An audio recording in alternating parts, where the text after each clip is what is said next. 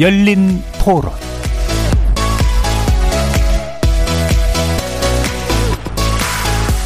안녕하십니까. KBS 열린 토론 정준희입니다.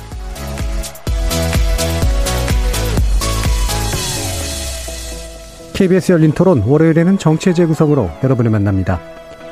여당에 비해 한 걸음 늦게 걸어왔던 제1야당 국민의힘의 대선 경선 윤곽이 어느 정도 잡혀가고 있습니다. 야권 유력 대선 주자인 윤석열 전 검찰총장이 지난주에 국민의힘 입당 결정을 내리면서 경선 참여 의사를 밝혀놓은 국민의힘 기존 정치인들에 더해 그간 외곽을 돌던 주요 인사들의 행보가 어느 정도 일단락이 된 거죠. 물론 국민의당 안철수 대표의 선택이 남아 있습니다만 지지부진하던 합당 논의는 오리무중에 빠져 있고 이른바 제3지대로 통칭되던 흐름의 존재감도 많이 약해진 상황입니다. 윤 전 총장의 이번 선택이 그 자신에게 그리고 야권 내외부의 대선 경쟁 구도에 어떤 영향을 미칠지 전반부 토론에서 짚어보겠습니다. 그리고 후반부 토론에서는 야권보다 먼저 출발한 여권의 대선 경쟁에 눈을 돌려볼 텐데요. 경선이 진행될수록 후보들 간 경쟁이 격화되면서 당내에서도 경고음이 커지고 있습니다. 이에 대선 후보들이 원팀 협약식을 가지면서 상호 비방을 자제하자는 약속까지 했죠. 대선보다 더 격렬하게 이루어지는 여권 내 검증 공방, 적절한 경쟁과 과열되는 원심력 사이의 적절한 선은 어디에서 그어질 수 있을지 논의해 보겠습니다. KBS 열린 토론은 여러분이 주인공입니다. 문자로 참여하실 분은 9730 누르시고 의견 남겨주십시오. 단문은 50원, 장문은 100원의 정보 용료가 붙습니다. KBS 모바일 콩, 트위터 계정 KBS 오픈, 그리고 유튜브를 통해서도 무료로 참여하실 수 있습니다. 일라디오 콩에서도 보이는 라디오로 만나실 수 있습니다. 날카로운 의견과 뜨거운 참여 기다리겠습니다. KBS 열린 토론 지금부터 출발합니다. 살아 있습니다. 토론이 살아 있습니다. 살아있는 토론, KBS 열린 토론. 토론은 라디오가 진짜입니다. 진짜 토론. KBS 열린 토론.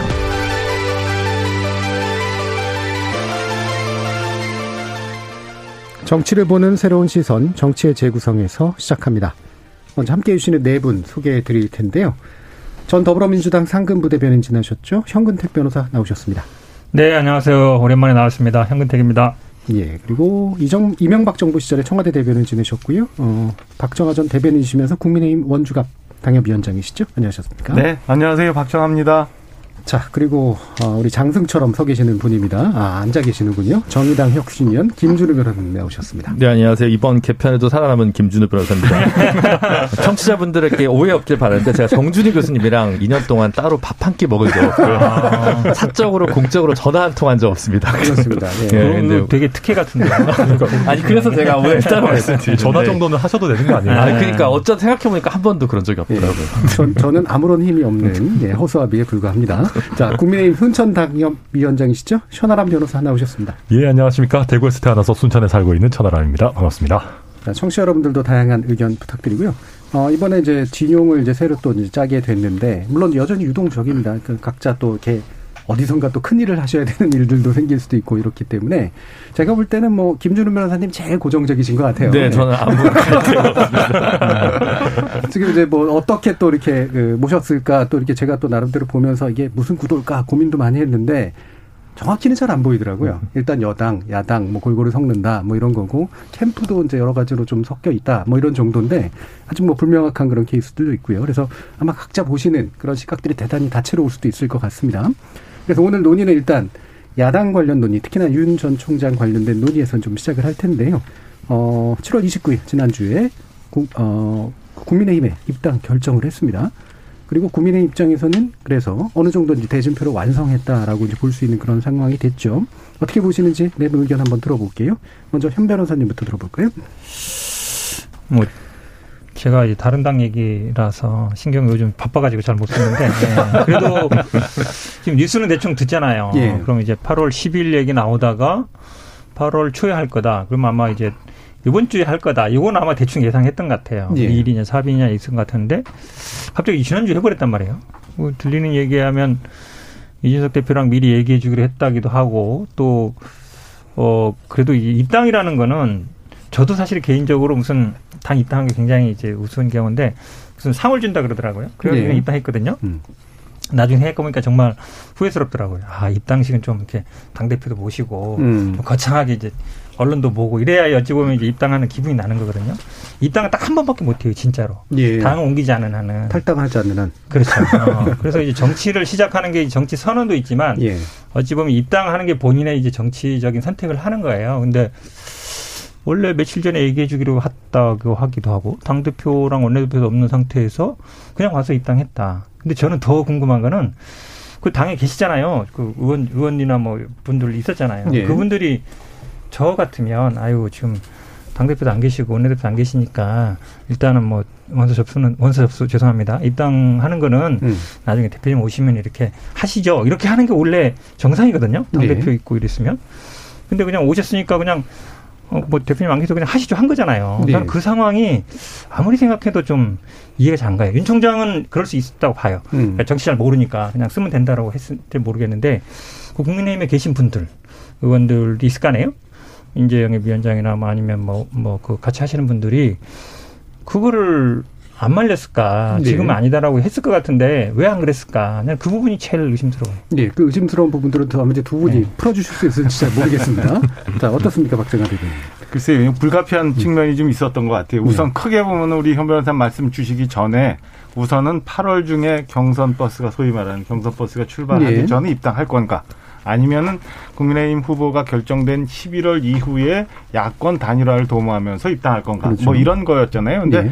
이제 그거는 해소가 됐는데 최근에 그 윤 후보가 불가피 저렇게 입당하게 된 거는 제 언론 보도들이 좀 덜어 있었던 것 같아요. 그러니까 음.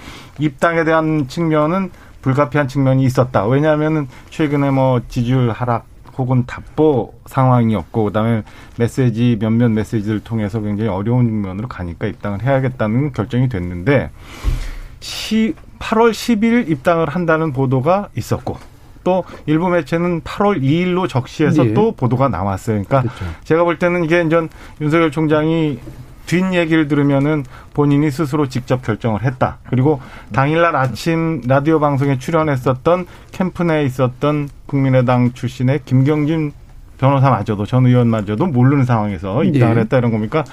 일종의 보안 때문에 저는 음. 불가피 그 날짜를 선택해서 입당을 하지 않았을까라는 네. 측면이 있어요. 그리고 저희가 뒤에 뭐 또 얘기를 나눌 수 있을지 모르겠습니다만은 음 윤석열 총장 입당에서 입당과 관련해서 이준석 대표와 일부 음, 껄끄러운 얘기들이 오고 가고 했던 것도 있었잖아요. 그러니까 예. 여기서 아마 이전 대표나 뭐 원내대표 부재 중이라도 내가 입당을 해서 이 당에 에, 실질적으로 많은 부분 지지 기반을 다질 수 있다라는 자신감 내지는 대외적인 그 그런 제스처 뭐 이런 것도 섞여 있지 않았을까라고 저는 해석을 해요. 그래서 예. 일단은 보안의 문제 해결. 두 번째는 음 당의 주도권 싸움에서의 에, 뭐 선방 음. 뭐 이런 것에 효과가 좀 있지 않았나. 음. 그래서 어, 전격 입당이라는 형식을 취하지 않았나 이렇게 해석을 좀 합니다. 예, 일단 보안 문제 뭐 많이들 얘기를 하더라고요. 어, 일단 이제 보안이 좀 누수되는 그런 모습이 보였기 때문에 빨리 이제 해결을 해버렸다라는 얘기는 일반적으로 많이 나오고 또 이제 그 대표와의 관계라든가 국민의힘 당 자체와의 관계에서 주도권을 내가 갖는 입당을 하더라도 내가 할 거야라고 하는 어떤 모습, 모습 이런 걸 보여주려고 하는 것 같긴 한데 지금 현 변호사님 말씀처럼 이게 모양이 예쁜 모양이냐 뭐 거에 대해서는 여러 가지 의견들이 있을 수도 있을 것 같거든요. 어떻게 보세요? 어, 네. 우선 제가 그날 사실 이준석 대표랑 하루 종일 같이 있었습니다. 그날 이준석 대표가 이제 전남 동북권 일정이었고 네. 순천에 한 뭐 일곱 여덟 시간 같이 저랑 다니면서 되게 열심히 일정을 소화하는 날이었어요. 어, 그러다 보니까 저는 굉장히 아쉬웠던 게 그 대표가 놀러를 간 것도 아니고 우리 당에서 굉장히 중요한 어떻게 보면 취약 지역인 예. 호남에 와서 진짜 땡볕에 땀 뻘뻘 흘리면서 시장 상인들과 인사하고 또 여순 사건 특별법 통과와 관련해서 여수 순천 유족분들과 굉장히 의미 있는 간담회하고 그런 날이었거든요. 그렇다고 하면 아까 현 변호사님 말씀하신 것처럼 그날 입당 의지만 밝히고, 그러니까 예. 입당을 확정하는 기자회견 정도만 하고, 그 다음에 당 대표와 원내 대표가 정상적으로 복귀했을 때 원서는 그날 쓰고 입당식도 그날 했으면 좋지 않았을까 하는 생각은 저도 가지고 있고요. 예. 또한 가지 보면 제가 최재형 후보 캠프에 몸을 담고 있어서 조금 편향적일 수 있다는 걸 미리 말씀드리고 말씀드리자면 네, 조금인지 많은지는 제가 판단드리겠습니다. 네, 알겠습니다. 예. 말씀드리자면 어 1위 주자로서의 이제 내가 당을 주도한다. 방금 말씀하셨던 네. 그게 굉장히 드러났던 것 같아요. 그걸 정치적으로 의도했었다 하더라도 어느 음. 정도 성공한 부분이 있고요. 실제로 그 이후에 어, 지지율 추이를 보더라도 컨벤션 효과가 실제로 꽤 많이 작용을 한 것 같고 예. 지지율 하락은 멈춘 건 물론이고 상승 효과까지 이끌어냈더라고요.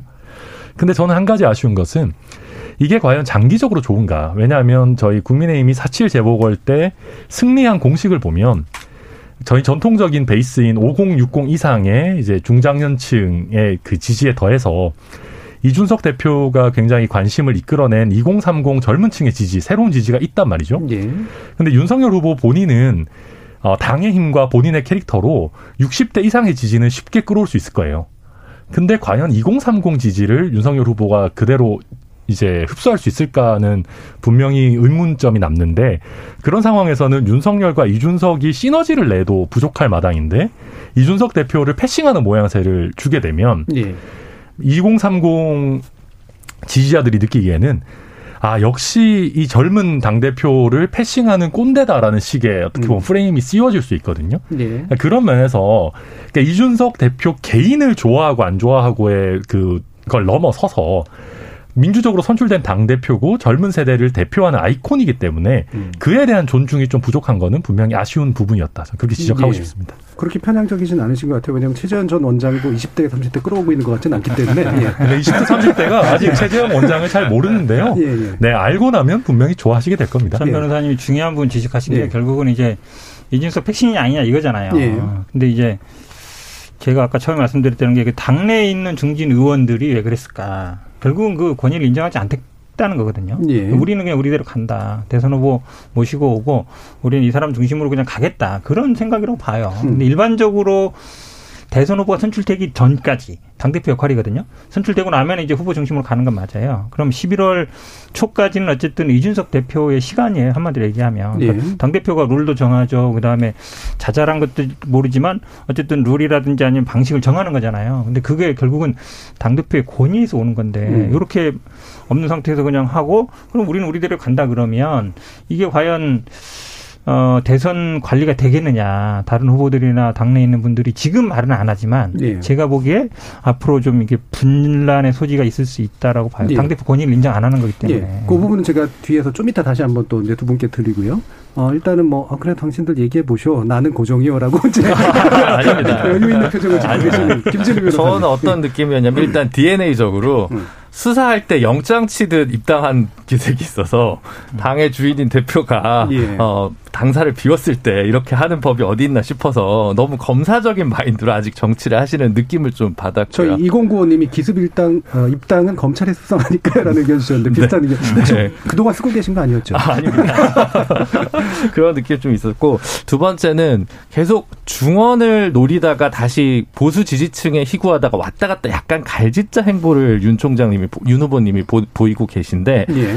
그러면 그 최초의 여러 그 원외 그 정치인들 중심으로 국민 캠프란 이름으로 캠프를 하나 꾸렸단 말이죠. 그러면 뭐 예를 들어 뭐, 뭐 희망 캠프든 뭐 행복 캠프든 조금 중도층이나 제3지대에 있는 인사들을 모아서 별도의 캠프를 사실은 먼저 꾸리거나 지금이라도 그걸 꾸리고 나서 입당을 하는 게 저는 맞았다고 봅니다. 근데 그게 어, 여의치 않았거나 아니면 이제 그것보다는 뭐더 어, 못 견뎠거나 빨리 입당을 해치고 싶었다. 어느 쪽인지는 잘 모르겠지만 이제 그 카드가 되게 죽어버렸다는 후과가 남을 것 같아요. 뭐 그게 예전에 뭐 정치를 하셨던 분들 중에서 뭐 그 기존에 지금 국민의힘에 가입 안에 있던 정치인들 원외 정치인들 지금 원래는 송기석 전 의원이랑 김경진 전 의원 있다가 김경진 전 의원 입당하겠다고 그랬고 송기석 전 의원은 입당 못하겠다고 아마 이제 밝힌 것 같은데 그런 분들을 두루두루 더 만나고 뭐 정책적 뭐 책사 역할을 할 수 있는 뭐 지식인 그룹 교 교수진 그룹이나 이런 분들을 조금 더 넓게 넓게 만났어야 되는데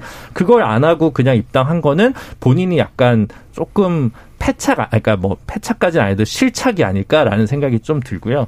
그 다음에 이제 다들 하시는 얘기인데 굳이 안산 선수가 삼관왕 할 때 맞춰가지고 이렇게 정부 감각 없이 기사도 별로 안 나는 요일에 이 발표를 하는 것은 어 기존에 지금 정치인들 이번에 국민 캠프에 그렇게 입당해서 정무 라인을 보강해야 된다고 얘기를 해서 그걸 들었는데 정작 이런 중요한 결정은 과연 참모진이랑 충분히 수기해서 갔느냐라는 부분에 있어서 좀 아쉬움이 남아서 아마 캠프에 있는 분들도 뭐 일단 입당을 했으니까 후련하긴 한데 그 과정에 있어서 여러 가지가 좀 아쉽고 이러한 아쉬움이 지금 본선을 향해 가는 과정에서도 반복되진 않을까 대한 우려, 그 리스크 음. 관리를 아마 정무 보좌라인에서 충분히 좀 해야 될 것 같고 그 부분은 윤 후보도 좀 들어야 할 것 같습니다. 예, 정무적인 어떤 감각의 대해서 얘기를 주셨는데 입당 시기를 더 늦출 것이냐 말 것이냐의 문제는 사실은 선택폭은 굉장히 좁았던 것 같아요. 왜냐하면 이준석 대표가 거의 막차의 어떤 버스 출발점을 얘기를 하는 상태니까 그거를 넘기기도 그렇고 그 안에 맞추기도 좀 그렇고 그러면서 되게 좀 애매한 상태가 벌어진 건 맞기 때문에 게다가 심지어는 휴가 문제까지 얘기했단 말이에요. 근데 제가 일반적으로 볼 때는 이준석 대표가 휴가 문제를 굳이 꺼낸 건 어, 이를테면 상당히 좀 감정적인 자극을 좀 유도하지 않았나라는 생각도 드는데 이걸 누군가는 패착이라고 볼 수도 있고 누군가는 일부러 유도해서 끌어안친 거다라고 볼 수도 있겠는데 어떻게 보세요? 너무 저기 한쪽으로 몰려가니까 제가 좀 예. 저는 제 입장에서 좀 객관적으로 말씀을 한번 드려볼게요. 첫째 하나는 아까 말씀드린 것처럼 윤석열 전 총장이 최근에 지지율이 다본해지는 하락 네. 상태를 보였던 게 가장 큰 문제는 뭐냐면 노선 내부 캠프 내부에서 노선 정립이 좀 잘 안 됐었던 것 아닌가라는 네. 생각입니다. 그러니까 어, 흔히 중도를 확장하고 난 다음에 보수 그러니까 국민의힘이 들어가서 보수층을 어, 집토끼를 잡느냐 아니면 어, 집토끼를 단단히 해놓고 난 다음에 잡아놓고 난 다음에 산토끼를 잡을 거냐 뭐 이런 거였는데 입당 전에 국민의힘 관계자들이 대거 캠프에 합류를 합니다. 그러니까 어, 뭐 김병민 대변인 또 뭐 몇몇 사람들이 예. 그러는 과정에 제가 볼 때는 이미 그 8월 중에 입당하는 걸로 음. 내부적으로 시나리오는 결정이 되어 있지 않았나 예. 추정을 해요. 그리고 음 그런 면에서 좀 전에 저희가 이제 방송 들어오기 전에 제가 이렇게 봤더니 이준석 대표가 저런 얘기를 했더라고요. 그러니까 2일 날, 그러니까 치맥 회동하던 날 2일 날을 특정해서 입당키로 했다라는 얘기를 들었는데 먼저 들어와서 당황스러웠다라는 예. 얘기를 해요. 그러니까 아까 말씀드린 것처럼 저는 2일 날 입당한다는 얘기가 특정 언론의 보도가 처음 됐었거든요. 그러니까 윤석열 총장 측에서 볼 때는 최근에 어, 대변인 그 사퇴 논란도 있으면서 어, 공보 관계가 굉장히 어려움이 음. 좀 있었어요. 그래서 어, 이렇게 어, 입당이라는 중요한 뉴스가 일방적으로 특정 언론에 이렇게 보도가 되면 향후 굉장히 어려워지는 상황도 있을 거고 해서 제가 볼 때는 그 불가피 보완적인 측면도 분명히 있었던 것 같다. 음. 그러니까 지금 우리가 추정하는 것처럼 음, 대표에 대한 권위를 좀 무시한다거나 아니면은 뭐 캠프 내에서 어, 독자적으로 그냥 그냥 단독적으로 결정을 해서 뭔가를 한다라는 측면도 충분히 있을 수는 있지만 그거보다는 제가 볼 때는 어, 좀 전에 말씀드린 것 같은 현실적인 이유가 분명히 있었을 거다. 라는 말씀 좀 드리고 싶네요. 예, 네, 뭐 저도 음. 말씀드리자면 그, 그 권영세 의원이지 않습니까? 인재영입 위원장인가요? 예.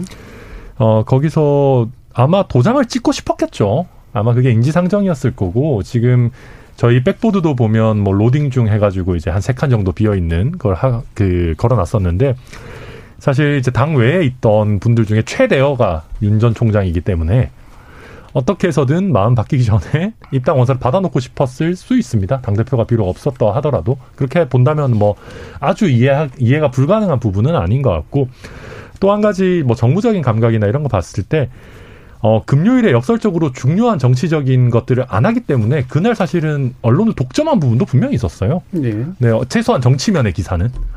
그렇기 때문에 이게 뭐 정무적으로 꼭 나빴다 이렇게 얘기하기도 좀 어려울 것 같고, 어, 제가 놓고, 저도 이제 쭉 놓고 보면, 윤석, 윤석열 총장이 예를 들어서 당 밖에서 중도층을 충분히 끌어오고 있었다라고 하면 이번에 입당이 실책인 게 맞아요. 근데 당 밖에서도 그런 작용을 사실 그렇게 잘하고 있던 것은 아니기 때문에 이번에 차라리 입당을 해서 본인의 노선을 명확하게 밝히고 그 입당에 대한 불확실성이 없어지고 또 한 가지는 경선에 참여하겠다. 라는 선언을 한 거잖아요. 네. 본인이 네. 이제 예를 들어서 나중에 1대1 막판 단일화를 통해서 특혜를 보겠다라는 게 아니고 나도 똑같이 출발선에 서서 출발하겠다라는 메시지를 국민들에게 낸 것이기 때문에 저는 이런 점들을 놓고 봤을 때 입당한 것 자체는 그러니까 이준석 대표와 그렇게 삐그덕거리는 거는 굉장히 좀 아쉬운 부분이었지만 지금 타이밍에 입당한 것 자체는 저는 본인에게나 어, 야권에게나 나쁘지 않은 선택이었다. 예. 그렇게 볼 수 있을 것 같습니다. 짧게 궁금한 게 있는데 그게 왜 로딩 중이에요? 제가 볼 땐 충전 중이던데. 뭐 그런 것 같은데. 뭐, 뭐, 뭐, 뭐, 로딩하고 있는 건가 모르죠. 뭐 전체가 다 이렇게 합쳐지는 그림을 로딩하고 있는 거다. 예. 뭐. 그 그런 틀에서 보면 결국 이준석 대표의 작전이 성공했다고 봐야죠. 밀당한 거거든요. 예, 그렇죠. 그러니까 음. 뭐 복주머니 세 개 주겠다 한 거는 어쨌든 우리 당에 들어오면 우리가 네거티브 방어해 주겠다고 한 거잖아요. 그 말은 솔깃하겠죠. 아, 내가 검사 총장이고 할 수 있겠지만 지금 대응이 잘 안 되고 있잖아요. 엑스파일 나온 이후로 보면은 부인 장모 얘기 나오면서 휘청휘청 하고 있거든요. 음. 메시지도 흔들리고 있고. 그런 면에서 본다 그러면 이제 어, 복주머니 좀 받아야 되겠다 이 생각 당연히 할 것 같은데 또 이제 약간 견제 요구도 던졌죠. 버스 출발한다면 없다. 그보다 제가 보기에는 아마 이 그 거기 참여했던 네 명의 당협위원장들을 징계하겠다 이랬거든요. 음. 그러면 이 당협위원장들 입장에서는 빨리 들어가야 되는 거예요 일단. 그렇죠. 그렇잖아요. 그래야 예. 본인이 예. 이제 살아남으니까. 당장에 거기 있는 분들이 징계하게 되면 나중에 이제 정치 출마하기 안 되니까. 그러니까 그것도 영향 미칠 것 같은데 큰 틀에서 보면 이제 이준석 대표가 어이 짰던 입당은 성공한 것 같은데 그 네. 모양새는 참 아쉬운 것 같긴 하고 근데 결국은 당내 경선에서 그럼 얼마나 어, 영향력을 행사할 거냐. 그 부분은 저도 지금 말씀처럼 많은 의원들이 40분이나 되는 의원들이 일단 입당하라 그랬고 원외위원장 70분이면 거의 100분이 넘는 거잖아요. 그 지역구가 250개 정도거든요. 100분 넘는 정도의 지역구에 있는 분들이 이미 한마디로 얘기하면 줄을 선 거예요. 음. 그러니까 지, 그거는 뭐 지지율의 영향이겠죠. 그래서 모양은 그렇겠지만 그런 자신감. 그러니까 한마디로 얘기하면 반은 안 되지만 40% 정도 되는 건 이미 내가 다 장악했다라는 네. 생각도 있는 것 같아요. 그러니까 한마디로 어, 당 대표는 그냥 있지만 내가 만약에 대선 후보가 되면 이 당은 내 거다. 이미 내가 접수할 수 있다. 이런 아마 자신감도 있는 것 같아요. 네. 여기서 잠깐만 아, 사실관계만 잠깐만 네, 바로 잡으면 아닌가요? 이게 40명 음. 정도 입당 촉구를 했고 음. 원외위원장 뭐 72명 정도 음. 거기 이름 올렸다고 하는데 어 제가 어, 의외의 분들이 있어서 연락을 네. 해봤어요. 네. 진짜 이거 지지한다는 의미로 한 거 맞냐? 음.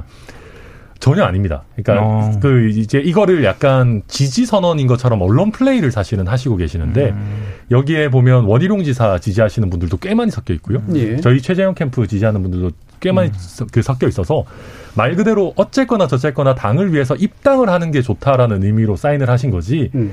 이거를 약간 지지 선언처럼 해석하는 거에 굉장히 어 뭐라고 해야 될까요? 부담스러워 하시는 분들이 실제로 많이 계십니다. 예, 어차피 이제 세불리기의 경향 같은 건 있는 것 같고요. 방금은 이제 최재형 캠프에서 얘기한 거다라고 생각하시면 될 것 같고요. 아니, 그 전에 최재형 캠프의 천하람 변호사님이 묘한 얘기를 했는데 윤석열 후보는 중도 확장 역성이 없다라는 얘기를 은근슬쩍 넣으신 것 같아요. 않아요. 네. 그래서 좀 하시겠죠. 네, 저는 그게 몇 주 전에 저희 강신업 변호사님 나오셔가지고 네, 그렇죠. 이제 최대한 입당을 미뤄야 된다는 이야기를 좀 하셨고 예. 어떻게 보면 최재형 원장 입당한 순간 윤석열 총장이 지금 바로 입당하는 건 큰 의미가 오히려 없고 좀 최대한 중도에서의 인적 자원이라든가 이런 걸 좀 충원하고 가는 게 좀 본인이 얘기했던 뭐 압도적 정권 교체나 뭐 전체 뭐 그러니까 말하자면 어 반문 비문은 다 모여라 이런 식의 그 그물이나 기획은 사실상 벌써 좀 실패한 것으로 자인한 거 아니냐라는 씁쓸한 평가가 남을 것 같아요. 그러니까 뭐 그게 뭐 결정적이다 아니다 이렇다기보다는 어쨌든 본인 입장에서는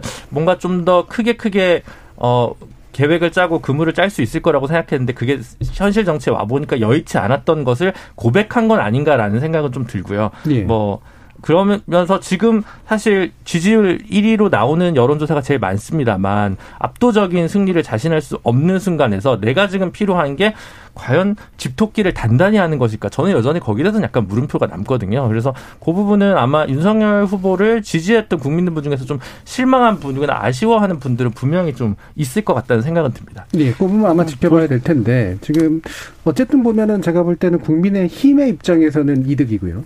그렇죠? 그러니까 어쨌든 네. 불확정성을 제거한 거니까. 음. 그다음에 윤 총장 전 총장에게 이제 도움이 될지 안 될지 이제 지켜봐야지 않은 이제 그런 상황일 텐데 어느 판단이 옳은지 잘 모르겠고 음 그런 조건에서 어떤 부분을 가지고 이제 몇 어, 앞으로 진행된 아마 1, 2주간 또 뭔가 지표들이 좀 있을 거 아닙니까? 어떤 것들을 중심으로 좀 보고 계세요?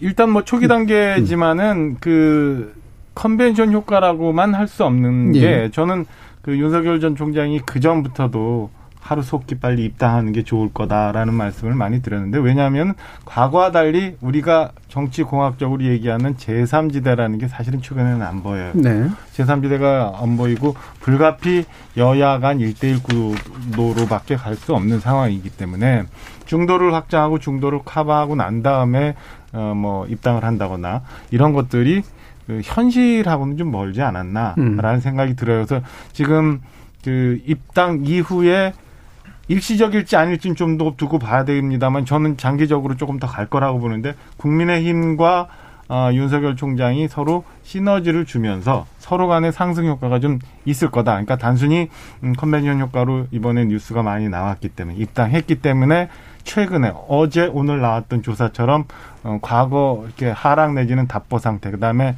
음, 여권 후보와 일대일 대결에서 다소 밀리는 듯한 이런 것들이 사실 재역전되고 그 편차도 폭도 좀 제법 나는 이유는 예.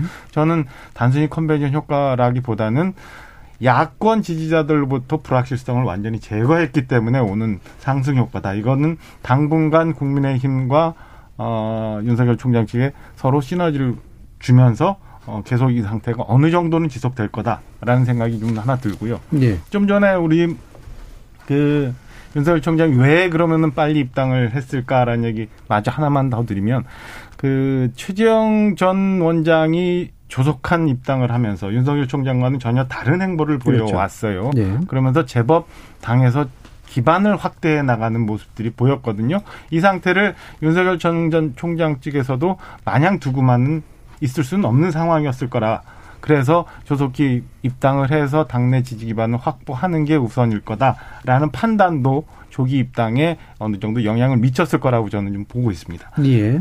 지금 0553님께서 윤석열 전 총장이 정당에 입당하여 대응을 한다라는 측면은 머릿속으로는 이해가 되지만 철저한 검증에 임한다기보다는 더 큰 당의 그늘막에 숨는다는 느낌밖에는 안 드네요라는 말씀도 주셨는데 자 이런 시각도 있으니까요. 정말로 뭐 보따리가 나올지 복주머니가 나올지 정말 국민의힘이란 틀이 도움이 될지 그좀 약간 애매한 입장이시긴 한데 한번 아, 말씀 좀 보세요. 근데 네. 사실은 이게 당에 들어온다고 해서 뭐 음. 그늘에 숨을 수 있고 그런 건 아닙니다. 오히려 예. 더 철저한 검증대에 서는 의미도 분명히 있거든요.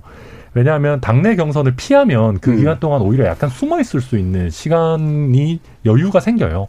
왜냐하면 경선을 하는 동안은 아무래도 국민의힘 내부 경선에 시선이 갈 거기 때문에 그런데 지금 상황에 이미 당이 당에 들어왔기 때문에 분명히 홍준표 후보, 유승민 후보 이런 분들이 철저하게 검증을 해야겠다라고 이미 그런 견제구를 던지고 계시고 예. 내부 경선 과정에서 분명히 그런 내용이 있을 겁니다.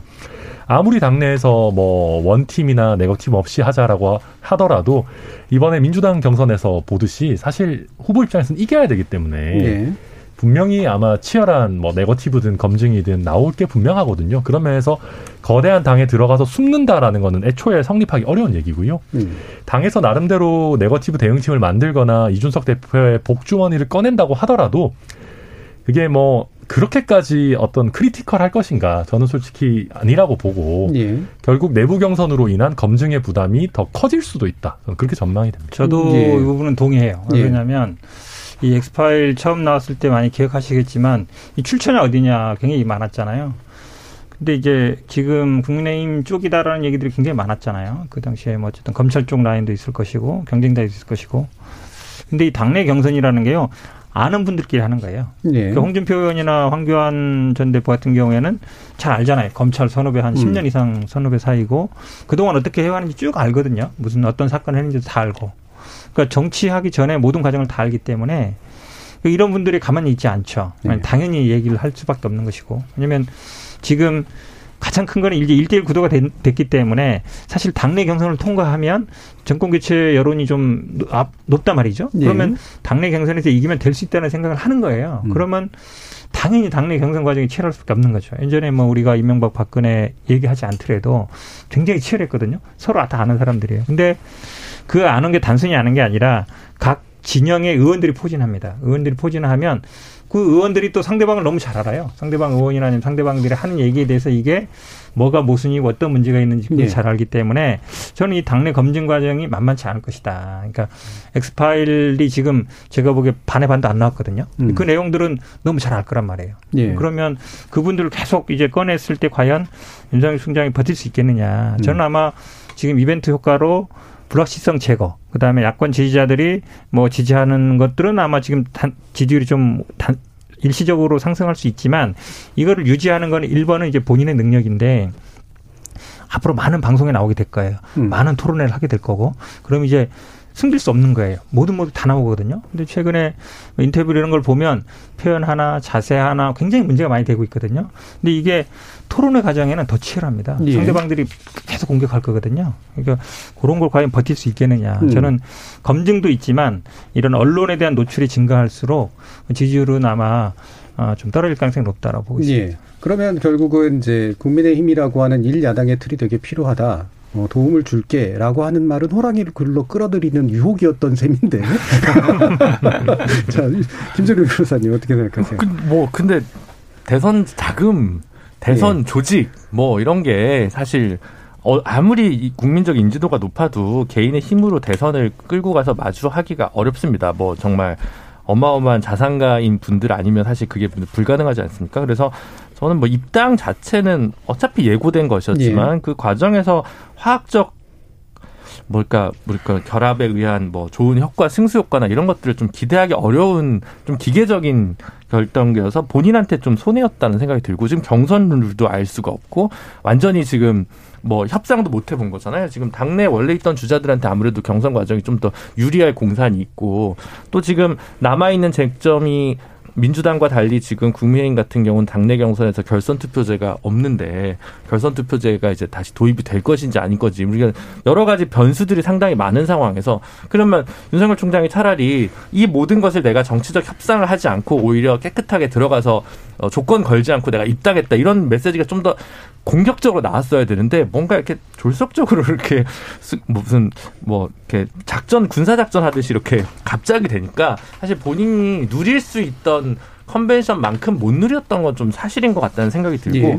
본인이 그만큼의 불리함이나 불이익을 좀 감수할 수밖에 없지 않나라는 생각이 듭니다. 예. 그러면 여기 가지고 계속 얘기하기 좀 그런데 혹시 뭐 짧게라도 얘기할 게 있으세요? 어, 일단은 뭐 사실은 지금 김 변호사님 말씀 주셨지만은 국민의힘 경선률은 대강의 예. 윤곽은 나왔어요. 그러니까 8월 말에 시작을 해서 처음에 지금 있는 예. 14분 후보 중에서 8명을 네. 컷오프하는데 이거는 100% 국민 여론조사. 음. 이후에 4명으로 추릴 때부터는 이제 5대 5 당원 5, 그다음에 국민 여론조사 5 이런 음. 식으로 해서 진행되는 게 이제 당원 당규로 규정되어 있기 때문에 네네. 그 부분은 조정이 되기 위해서는 지금 경선준비위원회 그다음에 각 주자 군들 이제 논의를 통해서 진행이 돼야 될 텐데 당원 당규가 고쳐져야 되는 좀 음. 복잡한 문제다라는 예. 점을 우선 보충해서 말씀을 드리고 싶고요. 예. 두분 말씀 주셨는데 제가 뭐 윤석열 후보 측을 애써 변호하려고 하는 건 아니지만 전제를 엑스파일이 있고 엑스파일이 모두 대부분 음, 사실과 부합한다. 라는 전제를 통해서 지금 말씀 주시는 것 같아요. 그래서 저희가 엑스파일을 다 보지도 못했고 그게 뭔지 잘 모르지만 엑스파일이 있어서 윤석열 전 총장은 중도에 낙마할 수밖에 없다. 검증이 음. 들어가면 이런 걸 전제로 해서 말씀을 주시는 것 같아서 글쎄 이게 검증과 네가티브가 어디까지 우리 사회에서 허용되어야 되는지에 네. 대해서 한번 좀 고민을 해보고 이게 만약에 사실과 부합되지 않는 거라면 지금까지 있었던 가짜 뉴스 논란 그다음에 최근에 뭐 드루킹 논란 뭐 이런 것들 등 민주주의의 근본을 해칠 수 있는 많은 요소들이 있고 우리 사회가 다시 논의를 해봐야 되는 부분이 있기 때문에 그 점에 대해서는 우리 모두 어, 한번 엑스파일이 진짜다.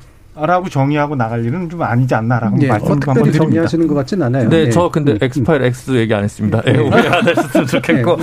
그 검증 과정에서 지금 최근에 논란 있는 뭐 벽화 논란이라든가 뭐 뭐 논문 논란이라든가 사실 크게 본질적이진 않다고 생각합니다. 다만 일부 시세 조작과 관련된 관여 의혹이라든가 뭐 김건희 씨가 했던 기획사와 관련된 뭐 특혜 의혹이나 이런 정도는 어 본인이 검찰에 있을 때 또 뭐 부부관계 일대 몇 가지 혐의에 대해서는 검증이 좀 세게 들어갈 필요는 있겠지만 나머지 부분들과 관련해서는 과도하게 좀 어, 뭐 폭발력이나 휘발성은 높을지 몰라도 본질적이지 않은 부분에 대해서 과도하게 검증이 들어가는 건 별로 바람직한 정치 문화는 네. 아니라고 네. 생각합니다. 그 부분은 아마 방금 그렇죠. 김준우 변호사님 언급 주신 부분은 홍준표 어, 전 대표께서 아마 강하게 검증을 하지 않을까라는 그런 생각이 좀 들고요. 일단 이 부분 한번 그럼 마무리 지으면서 얘기를 해보죠. 어, 아까 이제 자신감이 있다. 이제 윤석열 전 총장 같은 경우에는 하지만 실질적으로는 그 벽을 넣기가 굉장히 어려울 거다라면서 지금 약간 세에 관련된 어떤 판단들이 좀 필요할 것 같은데. 확실히 이제 과거의 국민의힘 내에 기존의 개파는 많이 무너진 것 같아요. 네. 근데 이거를 윤석열 최재형 개파 또는 유승민 개파 이런 식으로 재편이 이루어진 거로 봐야 할지 아니면 아직까지도 여전히 형성 중인 다시 말하면 후보를 누구로 결정하냐에 따라 굉장히 달라진 문제가 될지 이건 당내 얘기를 먼저 한번 좀 들어보죠 천하람 변호사님. 어, 네. 저는 개파가 부활할 가능성이 매우 낮다라고 보고요. 예. 지금 대부분의 그 의원들은 사실 관망하고 있는 상황입니다. 그러니까 윤석열 전 총장이 입당하면 입당하자마자 다들 줄을 서지 않겠는가라는 얘기들이 많이 흘러나왔었었는데요. 그게 사실과 다르다고 밝혀진 게 오늘 윤 전 총장이 사실 초선 의원들을 대상으로 뭐 명불허전 보수다라고 하는 강연을 했었습니다. 예. 그때 당내에서는 과연 얼마나 되는 초선 의원들이 올 거냐라는 거에 관심이 많이 있었는데 생각보다 많이 오시진 않았어요. 한 10여 분, 열, 열, 한, 한두 분 정도 오신 것 같던데, 어, 한 50명이 넘는 초선 의원들 중에서 그 정도 왔다는 거는 아직 쉽게 얘기하면 내가 너무 쉽게 줄 서는 모양새를 연출하진 않겠다라는 판단이 있는 거거든요. 네. 반대로 얘기해서 또 한 가지 지금 친최계는 과연 현, 현존하느냐라고 또 물을 수 있는데 네. 최재형 후보 어, 지지하는 분들 좀 강하게 지지하는 분들 한 열 분 정도 있죠. 그 외에 뭐 우호적인 생각을 갖고 계시는 분들이 한 30명 정도 있다라고들 얘기하지만 이 단단한 10명 이외에 20명 정도 되는 분들은 좀 아직까지 확정적인 느낌은 아니에요. 음. 그러니까 예를 들면 지금까지 상황을 보면서 최재형 감사원장이라는 이 인물에 대해서는 우리가 되게 좋아하지만 우리가 여기에 그러면 확정적으로 줄을 섰다라고 할 수 있냐. 그거에 대해서는 다들 좀 지금 분위기를 보는 부분들이 분명히 있거든요. 그러니까 예. 간략하게 얘기하자면 지금 기존의 친이 친박 같은 개파는 하루아침 형성된 게 아닙니다. 음. 굉장히 긴 시간 특히 총선 때 공천과 관련해서 동거동락을 하면서 굉장히 강한 개파가 형성됐던 건데 지금은 그런 과거의 개파 같은 것이 아니라 그냥 누가 더 당선 확률이 높은가를 네. 보면서 어 줄서기보다는 오히려 배팅을 하고 있다라고 음. 표현하는 편이 더 맞을 것 같습니다. 네, 배팅 잘 하셨나요? 아, 저는 뭐 제 배팅에 굉장히 만족하고 네. 있습니다. 제가 봐도 그 맞, 맞는 것 같아요. 왜냐하면 네. 개파 형성이라는 게 물론 일차적으로 이제 대선 때 누구를 돕느냐도 있지만 결정적인 건 이제 총선 때 공천을 주냐 마냐거든요. 네. 누가 주도권을 그렇죠. 잡고 있는데 지금 분들이 뭐 예를 들어서 뭐 당장 공천권을 준 적도 없는 것이고 네. 이러다 보니까 관망세는 맞는 것 같고 아까 음. 이제 저는 사실은 밖에서 보다 보니까 40명 의원 그다음에 70명 원에 110명이 입당 촉구했다? 오, 100명이 넘네 생각했는데 그게 아니라 그러면 네.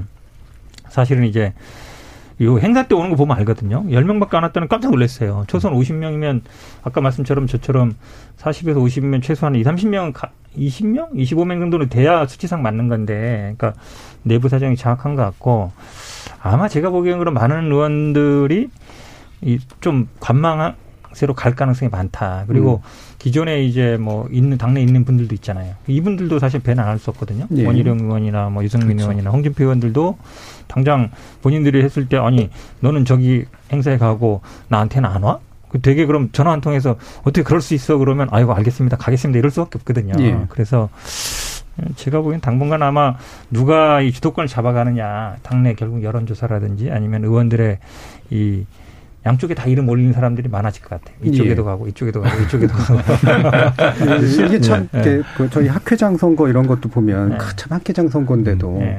표다 모아보면 언제나 네 배 이상, 그렇죠. 다섯 배 이상 나오잖아요. 네. 그렇죠. 그렇죠. 이게 참 곤란하죠. 이게 근데 단순히 이제 배팅이라는 그런 표현 쓰셨지만 이제 뭐 신념이 있어서 그럴 수도 있고 권력에 대한 어떤 의지 음. 때문일 수도 있고 또 말 그런 인간관계일 수도 맞습니다. 있고 되게 복합적인 요인들이 작동을 하니까 박정환 전 대변인 같은 경우도 지금 굉장히 좀 여러 면에서 아직까지도 불안정한 상황이신 것 같은데. 뭐 불안정하기보다는 예. 저는 뭐 그 개인적인 인연이 있어서 예, 예. 이렇게 어디를 이제 마음에 두고 도와주는 부분이 있는데 음. 지금 초 변호사님 말씀 주신 것처럼 그 국민의힘 내부적으로는 지금 뭐 개파를 형성한다거나 아니면 인간적인 관계 이전에 꼭 이번에는 정권을 교체해야 된다라는 예. 그 절박함들이 굉장히 많아요. 그래서 지금 개파를 형성하는 것보다는 시간이 흐르면서 꼭그 최선의 후보를 뽑고 음. 이 최선의 후보가 꼭 대선에서 이길 수 있도록 하는 그런 바람이 있기 때문에 저는 가능성 있는 후보 쪽으로 시간 이 전 저희가 지금부터 시작이 되면은 11월 초까지 가거든요. 예. 그 동안에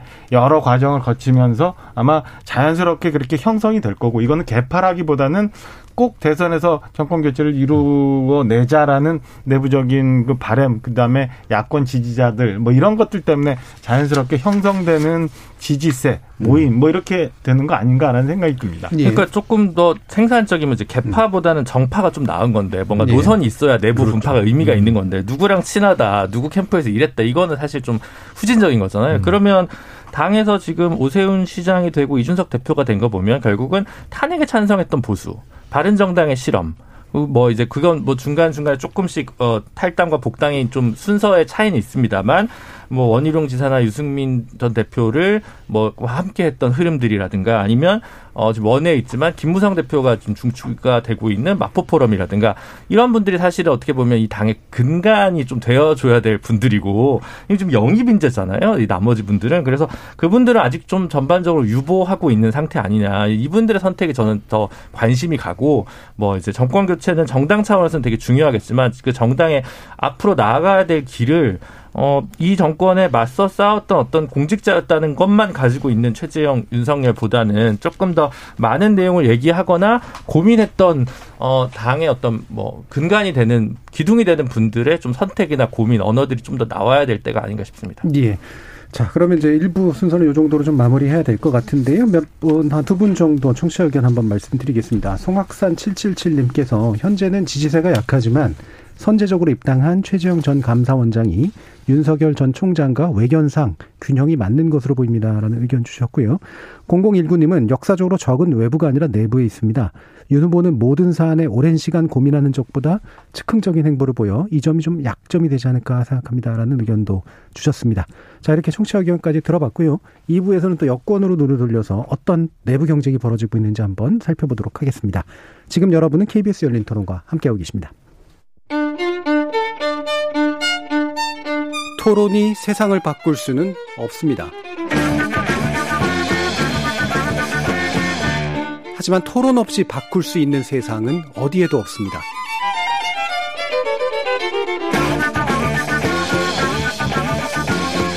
세상의 선한 변화를 갈망하는 당신. 정답이 아니라 질문의 힘을 믿는 당신. 우리 KBS 열린 토론에서 만납시다.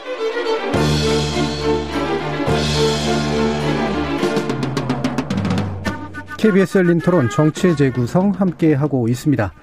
아, 이명박 정부에서 전 청와대 대변인 하셨던 박정아 현 국민의힘 원주 갑 당협위원장이시고요. 그다음에 국민의힘 순천 당협위원장이신 천하람 변호사 그리고 전 정의당 혁신위원이셨던 김준우 변호사 전 더불어민주당 상근부대분이셨던 현근택 변호사 이렇게 네 분과 함께 하고 있습니다. 자 이제 여당 이야기 할 텐데요. 어, 여당은 경선 이제 물론 중간에 약간 이제 그 지연이 되긴 했습니다만 그 지연이 되는 기간 동안에도 굉장히 강한 이야기들이 좀 오가고 있는 그런 상태입니다. 그래서 어 이런 내부 경쟁이라고 하는 것이 이렇게까지 어느 정도까지 치열해지는 것이 맞을까에 대한 이야기들을 좀 나눠볼 텐데요. 어떻게 보고 계시는지 일단 외부의 시선들을 먼저 좀 들어보도록 하죠. 김준우 변호사님부터. 경선이 치열했던 것은 뜨거웠던 그뭐 파장이 컸던 2002년 민주당 경선 빼고 나면 2007년이랑 2017년인데 네. 특정 정당의 승세가 확실할 때 내부에서 피튀기게 싸우는 거였거든요. 음. 근데 지금 민주당 뭐 앞으로 제가 볼 때 국민의힘도 마찬가지 겁니다만 둘 다 승리를 장담할 수 없는 상황에서 음. 이토록 피가 튀겨야 하는가라는 네. 거에 대해서 그 당 자체로 별로 좋아 보이지 않는다라는 게 명백하다는 생각이 들고요. 음. 어좀 이 그 민주당 요즘 최근에 좀 특징인 것 같은데 제 생각에는 너무, 너무 주관적입니다만 어, 당의 어른이 사라지면서 이게 뭔가 아우르고 이렇게 뭔가 어, 화합을 해 나갈 조정 능력이 지금 민주당에게 있을까라는 생각이 좀 들거든요. 문재인 대통령은 좀 당으로 떨어져 있고 원래는 그 역할을 했던 게 이해찬 대표였는데 이해찬 대표가 사라지고 나서 뭔가 이런 전반적인 원팀 뭐 조정 능력 이런 것들이 조금 사라지고 있는 게 아닌가. 지금 민주당에는 포스트 이해찬이 필요하다라는 생각이 좀 많이 듭니다. 예, 음, 굉장히 좀 진지하게 얘기를 해주셔서 이게 어디까지가 진실인가? 진짜 진짜로. 자, 천하람 대표는 아, 네. 아유 뭐 그죠. 그 아, 저는 전남 순천에 있으니까 예. 뭐 서울 자주 옵니다만은 그래도 지역의 민심을 많이 듣잖아요. 음. 어, 네거티브 중에 일단 호남 민심에 가장 큰 영향을 줬던 건 백제 논쟁, 예. 백제 논란인 것 같고요. 아, 되게 재미있는 것이 호남에서는 원래 이제 이낙연 후보에 대한 지지세 굉장히 높았죠. 호남이 배출하는 민주당 후보를 만들겠다라는 게 굉장히 높았는데 한번 대세론이 꺾이면서 그분들이 모두 다 이재명 후보 쪽으로 많이 갔었습니다. 예, 사면론 이후로 그랬죠. 네, 사면론 이후로 그랬죠. 근데 그러다가 이번에 백제 발언이 나오고 지역적 확장성이라는 것과 같이 붙어 버리다 보니까 예. 지역에서는 결국 호남 출신 안 된다는 거냐라는 여론이 굉장히 많아졌어요. 그러면서 그 표가 이낙연 후보한테도 가고 정세균 후보한테도 가고 있는 그런 모양새고요. 근데 재밌는 거는 그 논란에서 이낙연 후보는 좀 피하고 싶어 하는 게 분명히 있는 것 같아요. 그러니까 호남에서 득표하는 것 이상으로 다른 지역에서 표를 깎아먹는 부분이 분명히 있거든요. 예. 어, 지역적 확장력이 부족한 거 아니냐라는 아, 그게 분명히 있기 때문에 이게 민주당 경선에서 어떤 영향으로 갈지는 조금 더 봐야 되겠습니다만은 지금까지 제 얘기만 들으셔도 느, 끼셨겠지만 이기는 사람 없는 루즈루즈 논쟁이거든요. 이 백제 음. 논란은. 그런 면에서 굉장히 불필요한 지역주의 그리고 당원들에 대한 어떻게 보면 피로감을 주는 논쟁까지 지금 이게 가고 있다라는 어, 좀 지나친 면이 있다라는 걸 말씀드리고요. 아, 또 한 가지는 결국 그러다 보니까 어, 미래에 대한 논쟁이 없는 것 아니냐라는 비판들이 나오는데 어떤 의미에서는 미래에 대한 논쟁이 불가능한 구조다라고 봐요. 예. 그러니까 문재인 정부 지지도가 40% 이상을 넘기면서 결국 다들 내가 문재인 정부랑 차별화하겠다라고 할 수 없고 대놓고 말은 안 하지만 시즌 2가 되겠다라는 충성 경쟁을 해야 되는 상황이기 때문에 결국은 민주당 대선이 네거티브로 갈 수밖에 없는 것이 미래에 대한 논의, 문재인 정부와 차별화되는 논의 자체가 불가능한 현재의 구조에 기인한 거다. 그래서 가면 갈수록 저는 더 진흙탕 싸움으로 빠져들 거다라고 예, 전망합니다. 뭐 뒤에 부분이 좀 더 본심에 가까운 말씀이신 것 같은데 예, 일단은 뭐 이렇게 그 호남 쪽에서도 일단 그 이재명 대세론이 흔들리고 있고 다시 네. 그다음에 이낙연 대표 아 이낙연 전 대표 같은 경우에는 거기에 대해서 말을 좀 조심하고 있는 눈치로 보이고 중요한 건 왜 네거티브를 하느냐 정권에서 막 지킬 수 있는 어떤 어, 승리의 가능성도 높지 않은데 그 이야기는 시즌 2를 할 수밖에 없기 때문이다. 이런 식의 이제 진단을 해주셨네요. 네. 자, 이 부분에 대해서 아마도 하고 싶은 말씀 많으시겠지만 한 번 더 거쳐서 오겠습니다. 자, 박정환 전 예. 대변인. 전제와 지금 있는 현상과 결론까지 뭐 이렇게 섞어서 말씀을 드리면 예. 이게 예비 경선을 거치면서 사실은 그동안 오랫동안 지속되었던 1강 2중의 구도가 2강 1중의 구도로 바뀌면서 이렇게 치열한 과열일 현상을 불가피하게 보일 수밖에 네. 없는 상황이다. 그러니까 각 후보 주자군들은 음, 사활을 건 싸움을 해야 되고 여기서 이기는 사람이 우리나라 전력 구조상 이기는 사람이 모든 걸 갖게 되는 상황이기 네. 때문에 음, 갈 수밖에 없다. 그래서 1, 2위 격차가 줄어들거나 현재를 유지하면서 어, 바뀔 수 있다는 가능성이 보여지면 이 과열된 게 계속될 수밖에 없다라는 말씀을 드리고요.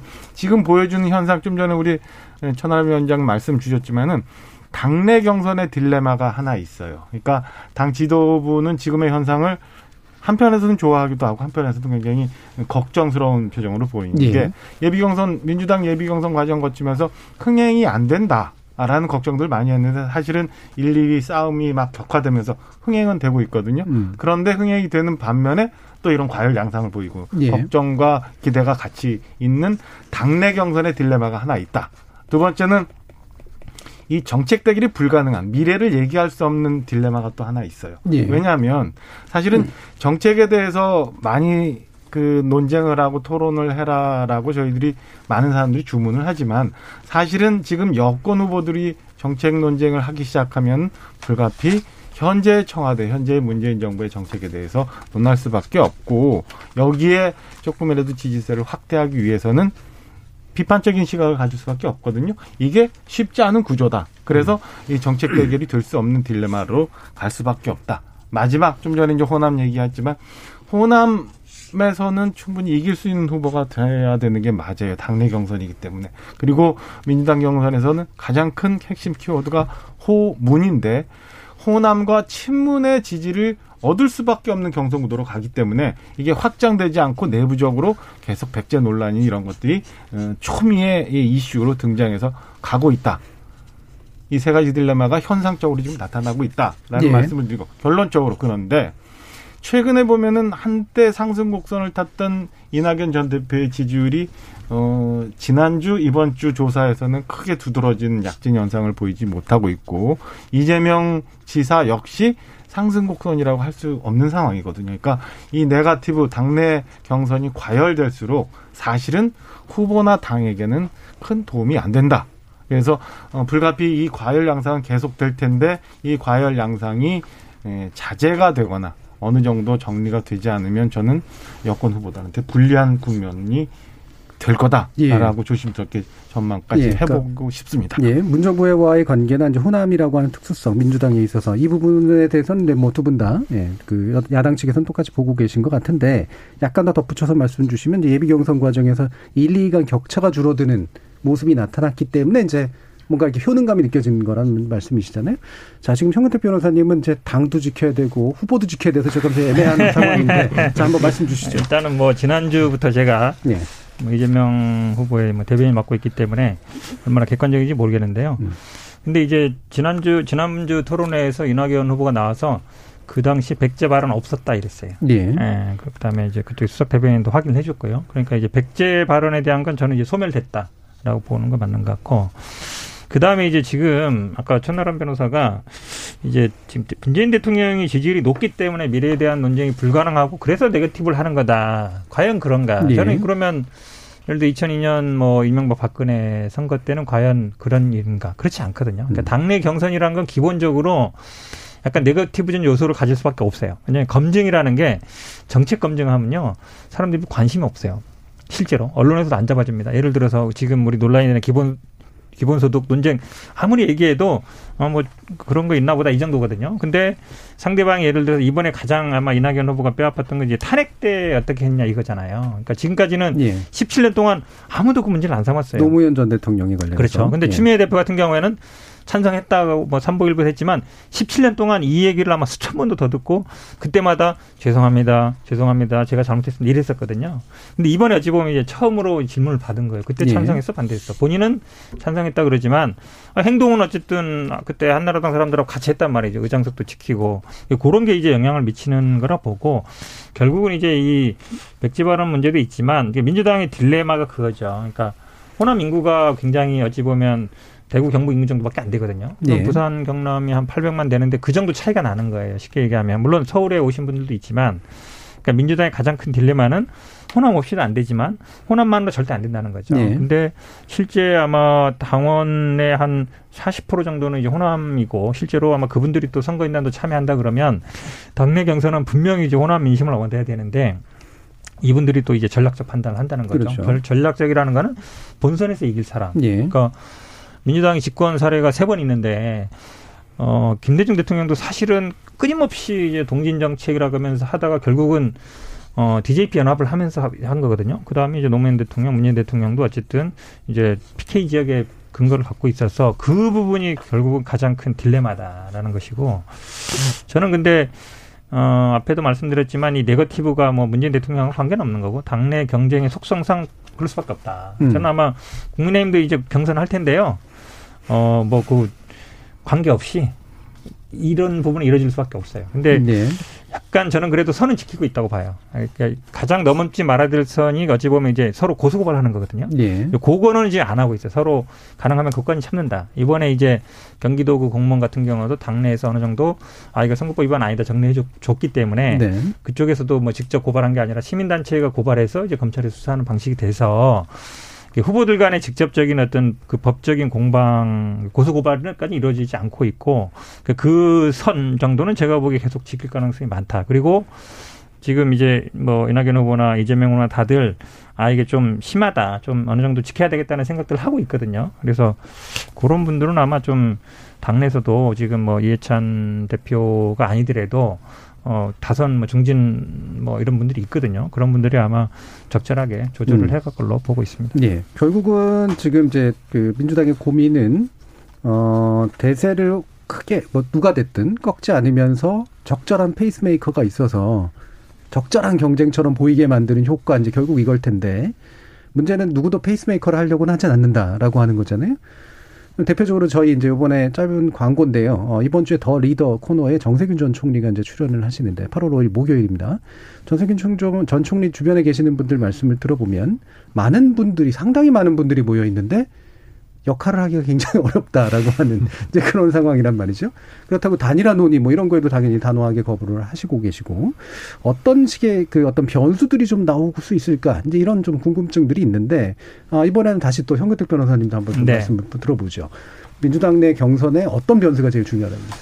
그러니까 결국 이제 단일화 말씀하시는 건데, 네. 그러니까 아마 이낙연 후보 측에서는 단일화 당연히 관심이 있겠죠. 음. 근데 정세균 후보 측에서는 이 단일화의 여지를 보이는 순간 지금도 어찌 보면 2위, 3위 간의 지지율이 격차 크고 있는데 단일화 한다는 뉘앙스를 풍기는 순간 빠지게 돼 있거든요. 왜냐하면 단일화 후보한테 지지할 사람이 없잖아요. 예. 말씀처럼 정세균 후보는 정치를 오래 해왔고 우리 당 대표 의장 세 번 했기 때문에 굉장히 그 의원들이 많아요. 주변 예. 많고 또 같이 해온 사람이 많아요. 그러니까 이재명 후보는 그에 비해서 중앙정치 경험이 없잖아요. 음. 그러다 보니까 의원들이 어찌 보면 숫자는 많이 있어도 뭐 결속력이라 그럴까요? 충성도랄까요? 그렇게 높지는 않은 편이거든요. 예. 맞춰가는 편이고 음.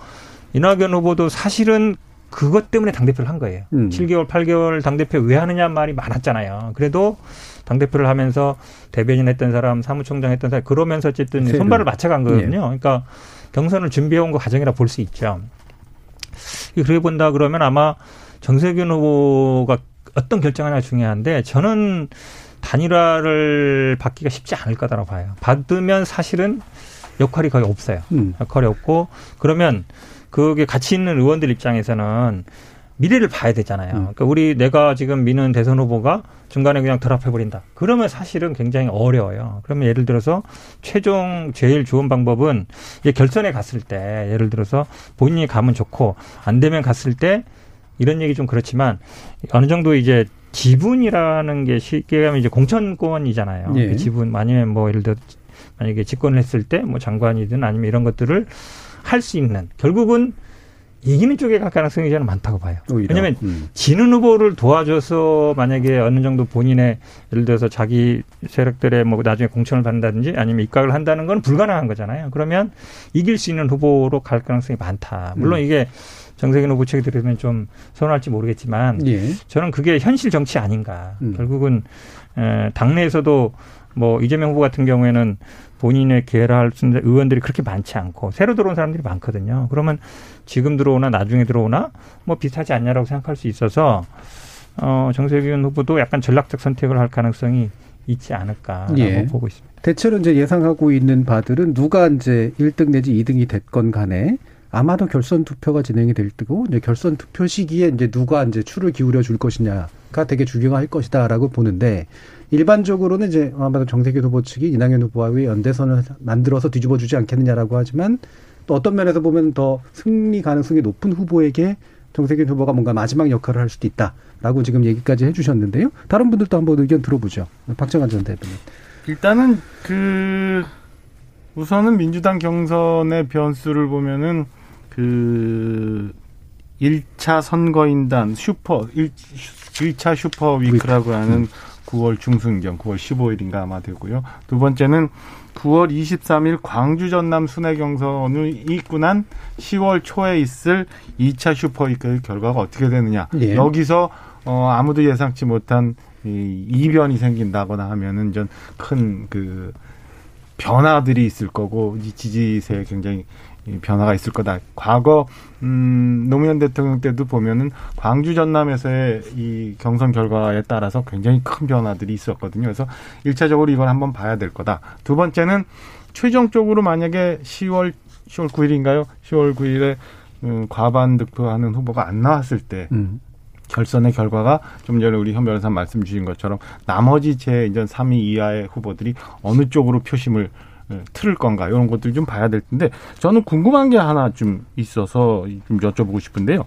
이게 보면은 좀 전에 저희가 백제 발언 얘기 잠깐 했었는데 이번 이재명 지사가 백제 발언을 얘기하고 그 뒤에 뭐 확장성을 잠깐 언급을 했습니다마는 논란이 확 불거진 거는 오히려 이낙연 전 대표 측에서 논란을 많이 삼았어요. 그래서 이게 오히려 더 지역 감정을 이 경선 전에 활용하고 있는 것 아닌가라는 의심이 예 이게 제가 음. 궁금한 게 하나 있고 예. 두 번째 사실은 이낙연 후보 측에서 지금 굉장히 급하기는 하지만은 정세균 후보 측을 상대로 해서 단일화 얘기를 좀 얘기하고 어, 정세균 후보 측은 절대 아니라고 좀 당연히 아닐 수밖에 없죠. 근데 네. 저렇게 얘기하는 순간 실질적인 단일화 효과를 유도하는 거거든요. 이낙연 후보 측에서는. 그러니까 사표 방지 심리를 활용을 해서 정세균 후보한테 가는 것보다는 실 언젠가는 단일화 될 거니까 나를 지지하는 게 맞다라는 이 심리적인 영향을 좀 주는데 이런 식으로 가는 게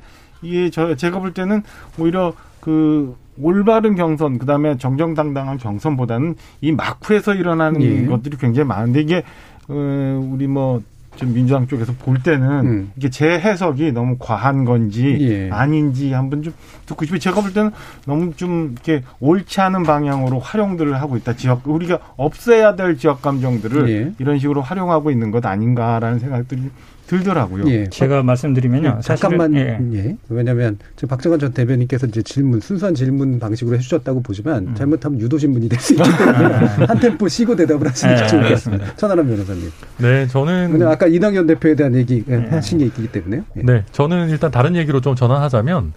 핵심 어떤 변수는 저는 이재명 지사의 말 실수라고 생각합니다. 예. 그러니까 지금 이낙연 후보가 굉장히 날개가 꺾였다가 다시 정말 기사회생한 거는 이낙연 후보가 뭘 엄청나게 잘해서라기보다는 이재명 후보가 사실은 안정적이지 않은 갈짓자 행보를 보였어요. 그러니까 음. 굉장히 어, 사이다에 물 탄 것 같이 좀 순한 맛을 내려고 하다가 또 갑자기 뭐 바지 내릴까요? 뭐 이런 거 나오고 박용진 의원 상대로도 뭐 데이터 직접 찾아봐라 뭐 이런 식으로 이제 좀 날카롭게 하는 모습을 보이면서 아 결국 이재명이라는 사람 안 변한다라는 것이 뭐 영, 형수 욕설 파일 이런 것들과 곁들여지면서 민주당 지지층에도 불안정감을 심어줬었거든요. 예. 그러면 이제 TV 토론이 결국 경선에서 굉장히 중요한 변수라고 할 텐데 아마 높은 확률로 이낙연 후보 입장에서 큰 실수가 나올 확률은 적을 겁니다. 그러니까 큰 재미는 없지만 안정적으로 네. TV 토론을 하시는 분이시기 때문에 이낙연 후보는 그렇다면 과연 TV 토론에서 이재명 후보가 조금 불안정하고 본선 갔을 때도 왠지 좀 믿었지 않다라고 하는 이 민주당 지지자들의 흔들리는 마음을 잡을 수 있을 것이냐 아니면 또 한 번 말실수를 해서 또 어떻게 보면 더 큰 위기를 자초할 거냐 저는 그게 관전 포인트가 될 거라고 보고 예. 있습니다. 천하람 변호사님이 어 차도살이를 굉장히 잘하시는 그런 스타일인 것 같아요. 아니 네. 정확한 지적이세요. 네. 그러니까 이재명 후보 입장에서는 음. 어, 마이너스 많이 봤죠. 손이 많이 봤죠. 음. 토론 과정에서. 그러니까 네 번의 토론에 있었는데 그나마 네 번째는 조금 나았고 이제 본 경선 와서 처음 한 번 했잖아요. 네.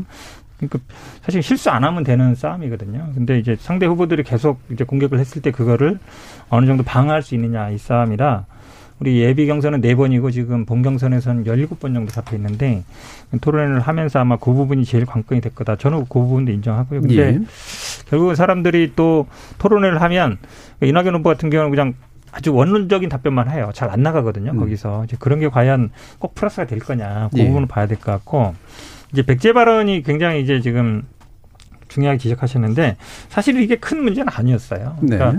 덕담처럼 얘기하고 그때 뭐 당대표 나오셨을 때 잘 됐으면 좋겠습니다 한 거였는데 요게 이제 논란이 커진 게 이제 배재정 대변인이 그럼 호남 사람 불가하다는 얘기냐? 요 나오면서 이제 커졌거든요. 예. 그럼 이제 호남 불가냐 아니냐 그렇게나 커지다가 아까 말씀드린 것처럼 지난번 토론회 때는 이낙연 후보가 그런 발언이 없었다 그랬어요. 음. 그 말은 뭐냐면 이제 본인도 알고 있는 거죠. 그러니까 호남 불가론이냐라고 얘기했지만 결국은 이제 호남에 묶이게 되는 효과가 되다 보니까 네. 누구도 이낙연 후보가 아, 호남에서만 지지받아 그렇게 생각하지 않았는데 결과적으로 보니까 지지율이 약간 올라가다가 이제 정체되는 현상이 그러니까 탄핵과 이제 이 호남 불가론 이 두 개라고 보는데 거기에서 아마 좀 실점하지 않았나라고 생각하는 것 같고요. 예.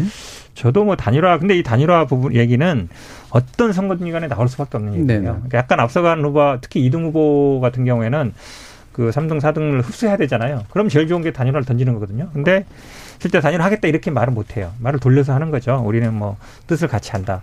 아니면 뭐 어, 우리 문재인 정부에 같이 총리를 했다. 아니면 우리 뭐 전남 전북에 영향이 있으니까 우리 호남이 어쨌든 민주당 중심이다. 이렇게 돌려서 얘기하는 거거든요. 그게 이제 유권자들이나 사람들이 듣기에는 아 둘이서 이제 같이 하겠다는 뜻이구나 들리는 건데 이거는 제가 보기에 끝날 때까지 막을 수가 없어요. 예. 예.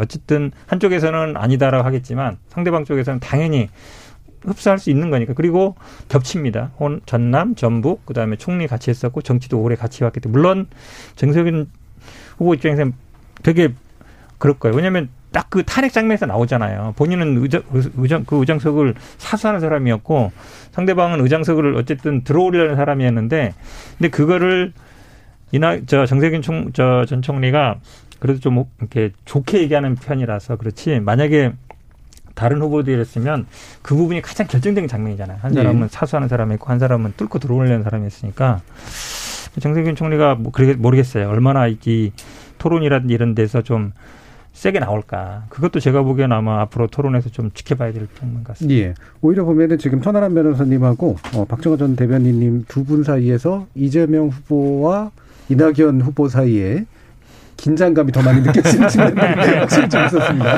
어, 이게 되게 재밌는데. 자, 이제 김준우 변호사님 말씀 들어봐야겠네요. 어떤 변수? 음. 이재명 후보, 야권의 윤석열 후보 두 분 다 1위 후보고 두 분 다 말실수가 잦다는 게 지금 공통점이에요. 네. 그래서 정무 보좌 라인이 굉장히 골치가 아플 거라고 생각이 들고요. 본인이 가장 큰 리스크니까 이걸 어떻게 하나라는 거고 유권자는 굉장히 달라졌을 것 같습니다. 2007년에 이명박 박근혜 여기서 핵심이 뭐였냐면 결과는 바뀌지 않았지만 이명박 후보를 수인할 수 없었던 그 보수 지지층이 이회창 후보를 찍었죠. 그리고 정동영 후보를 수인할 수 없었던 열린우리당 지지층이 투표장에 안 나갔습니다. 2002년에 이회창 후보와 2007년에 이명박 후보가 얻은 표가 거의 같아요.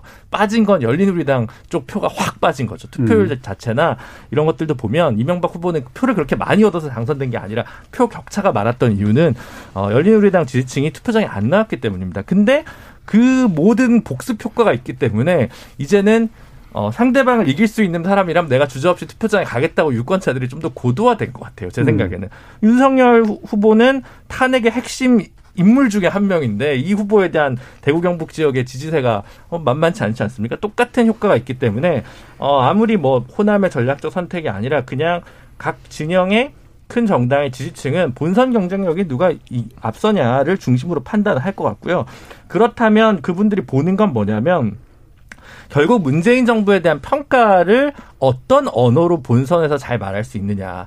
무엇이 한계를 극복할 지점이고 무엇이 성과를 계승할 지점인지를 정확한 언어로 얘기를 해야 되는데 지금 민주당 모든 후보들이 겁을 내 가지고 그 톤의 매너를 못 찾고 있다는 게 저는 네. 핵심인 것 같고요. 그 부분을 빨리 남은 경선 기간에 좀 복구를 역량을 복구를 해야 될것 같고 지금 뭐 윤석열 후보도 그렇고 이낙연 후보도 그렇고 조금 올라오는 거나 이런 것들이 전부 올림픽에 저는 잠겨 있다고 생각하거든요. 그래서 올라가기는 지금 만만치가 않을 것 같아서 오히려 지금 최대 변수는 올림픽 이 아닌가 생각을 어, 개인적으로 그 사이에 좀 어, 이 상대적으로 관심이 좀 초점이 덜가 있는 이 경선 과정에서 그 언어들을 정치인들이 찾아서 한, 한 단계 더 성장할 수밖에 없다. 그게 민주당 모든 후보들의 어, 과제다라는 예. 말씀 드리고 싶습니다. 자, 시간이 많이 남지 않아서 다 그 마무리 발언 기회를 드리긴 어려울 것 같고 저희 청취자 의견들 몇 가지 좀 전해드리겠습니다. 이입생님께서 민주당은 이제 호남 정치 버릴 때가 됐다고 봅니다. 라는 의견 주셨고요. 또 반대로 춘희님은 저는 민주당이 지금보다는 좀 더 호남의 발전을 위해서 노력을 해야 된다고 생각합니다. 라는 의견도 주셨고요. 오윤재님이 누군가는 미래지향적으로 할 수 있을 것이며 그러기에 국민은 희망을 갖고 어, 표를 던지는 겁니다. 유권자가 선거를 포기할 때 우리가 바라는 정치 세계의 도래는 그만큼 늦어집니다라는 의견도 주셨습니다. 자, KBS 열린 토론 정치의 재구성 재구성하여서 다시 한번 오늘 토론을 한번 진행해 봤는데요. 오늘 토론 함께 해주신 어, 전 정의당 혁신위원 김준우 변호사 그리고 박정하 전 청와대 대변인 국내인 순천 당협위원장 천하람 변호사 그리고 전 더불어민주당 상근부 대변인 현근택 변호사 네 분 모두 수고하셨습니다. 감사합니다. 감사합니다. 숲길을 가다가 곰을 만나면 죽은 척을 해라. 나무 위로 올라가라. 콧등을 세게 후려쳐라. 등등. 언뜻 솔, 솔깃하기도 하지만 아무리 생각해도 해괴망측한 생존법이 농반진반으로 널려 있습니다. 아마도 그 가운데 가장 그럴 법한 조언은 옆에 있는 친구보다 빨리 뛸 수 있도록 먼저 운동화 끈을 고쳐매라는 게 아닐까 싶은데요. 후끈 달아오르고 있는 대선 경쟁에서 각 주자들이 여야를 막론하고 가장 충실히 실천하고 있는 방안과도 많이 겹쳐 보입니다. 냉정히 말해서 개중 가장 합리적인 선택일 것 같기는 한데요. 물론 이 경쟁의 목적이 곰으로부터 영원히 달아나는 거라면 말이죠. 지금까지 KBS 열린 토론 정준이었습니다.